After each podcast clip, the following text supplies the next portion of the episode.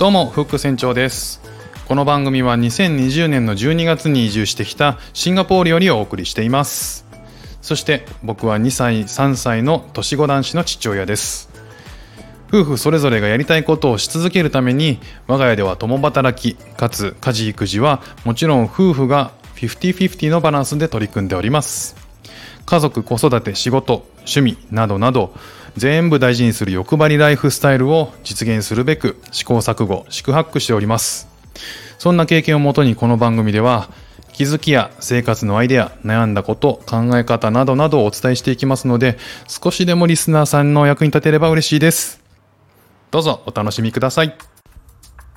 12月の30日水曜日。えー、残りが今年残りが、えー、ついに2日となってまいりましたね。2020年がもう本当にわずかです、えー、東京は今日は今は5度ですね、えちょっと昨日よりもやっぱり寒くなってきましたね、えシンガポールはですね今日は今日もまた、え午後雨降って、え割と涼しかったかなと感じてます。今日はですね午後にえー、僕が通う予定の英会話スクールの、え、説明会に行ってきました、え、僕もね全然英語がこっちに来て、えそんなできる方じゃなくてビギナーなので、えこっちに来てから最初は、え英語の学校行きたいなと思っていたので、え最初は集中して勉強したいなと思っております。えー、ここに来るまでに6月から12月ぐらいまで、えー、半年ぐらいですかねオンライン英会話、を続けていたので、まあ、多少本当多少多少多少ですけど、えー、少しは、え、会話はできるんですけどもまあ会話というか、えー、ききちょっとまあ疎通ができるぐらいですかね。そんな感じなんであの、まあ、こちらで生活する以上はえー、子供と一緒にね、えーと、あちこち移動したりとかしなきゃいけないし、えー、妻はね全然喋れるからこっちで仕事してるんですけど、えー、子供と一緒にいろんなところに行ったりとかするのに不便にならないように、えー、しっかり勉強したいなと思っております。えー、昨日ですね、えーと、子供の、えーと、が通うプレプリスクール、まあえー、日本でいう幼稚園ですかねに、えーと、と行ってきました。えー来年の1月から、え、入学予定の学校です。でこちらはプリスクールというふうにあの呼ぶらしいんですけども、まあ、学校で、えー、日本語は一切ここは使わないですね。英語と中国語しか使わない学校を選びました。えー、妻はですね英語喋れるんですけども、えー、子供は、まあ、ほとんど英語に触れたことっていうのはないので、まあ、生活の中でですね増えたことっていうのはそんなにないのであのどうなるんだろうと思いながらも、まあ、日本語がいろんな、えーと、条件を加味した上で日本語がなくて英語中国語を使うのみ使う、えー、学校というところに決めました。でバスの送り迎えも、え、今住んでるところからしてくれたりするので、まあ、とても便利だなという部分もあったり、え、距離的な部分だったり、え、金額的なものも、え総合して決めました、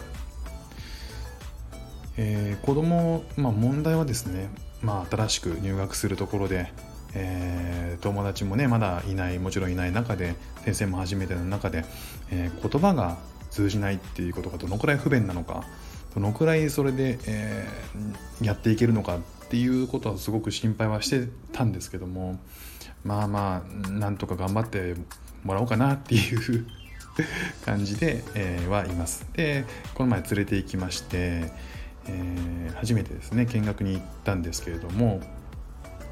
えー、次男は性格上えー、結構こういろんな初めての人たちとかにも結構打ち解けるタイプのなのでどうなるかって思ったら早速あの同じクラスの子供たちと、えー、溶け込んでましたね。あの滑り台に滑ってみたり、えー、その担任の、えー、先生に、えー、なんかこう一緒に遊んでもらったりとか、えー、こう園庭の、えー、なんでしょうね遊具から遊具まで走ってえー、見たりとかして割とあのキャッキャキャッキャ言ってましたね。でも一番あのやっぱりまあほあのその彼の彼も多分日本でもそうだと思うんですけどあのあんまりこうクラス関係なく、えー、他のクラスで遊んじゃったりとかして他の1個上の学年の、えー、クラス、まあ、兄のクラスですね。兄のクラスに溶け込んで三輪車をせっせと漕いでましたね。あのでそういう漕いでて、えーまあ兄、兄が3歳で、えー、弟が2歳。で弟は兄のクラスの中に溶け込んでせっせと三輪車漕いでたんですけどあのもう縦横無尽にいろんなところに漕いでいってまずいろんなお友達が、えーと、やがて後ろからついてくるようになってあのあこれまあ早速お友達できそうだなっていうちょっと安心しましたね弟に関しては、まあ、弟はもともとそんなには心配してなかったんですけどまあ案の定って感じでしたね。でまあ、一方で長男もこれまたあのまあこんなもんだろうってもともと思ってたんですけど性格上ずっとお母さんの足にへばりついてました。まあその時は約30分ぐらいですかね先生たちと、えー、ちょっと交流して友達とちょっと交流するぐらいのあの見学会だったのであの先生と、えー、お母さんが話してる時に、えー、ずっとお母さんの足にへばりついてました。まあお友達と触れ合う様子は全くなくって感じでしたね。でそこでいろんな先生にあの一番聞かれた共通して聞かれたのはあの首兄のですね首元が、えーと、少しポツポツができてたんですね。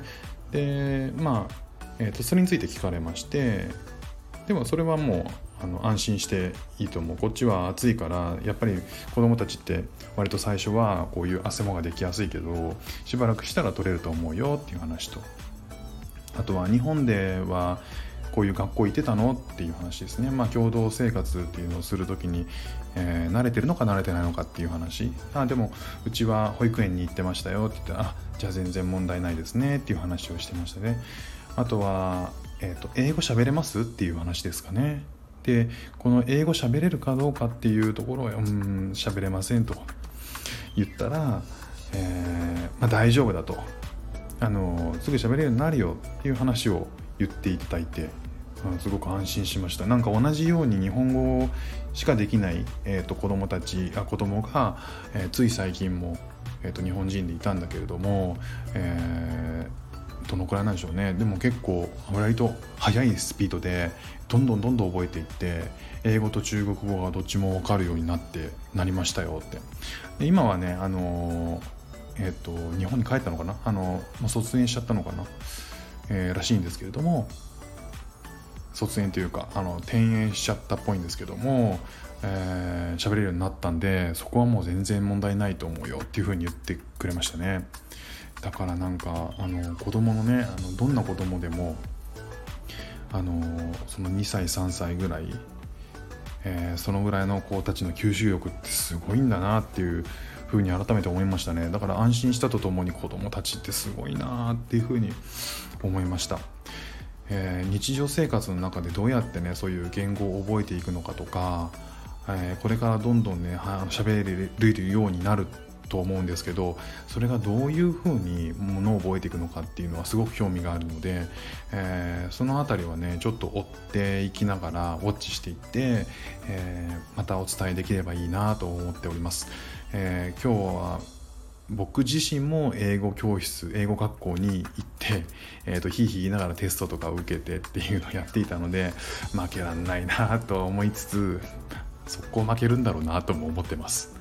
なんでこうあの子供にも感化されながら、えー、子供言語を、えー、早く、えー、使えるようになりたいなと思っております。今日も聞いていただいてありがとうございました。では。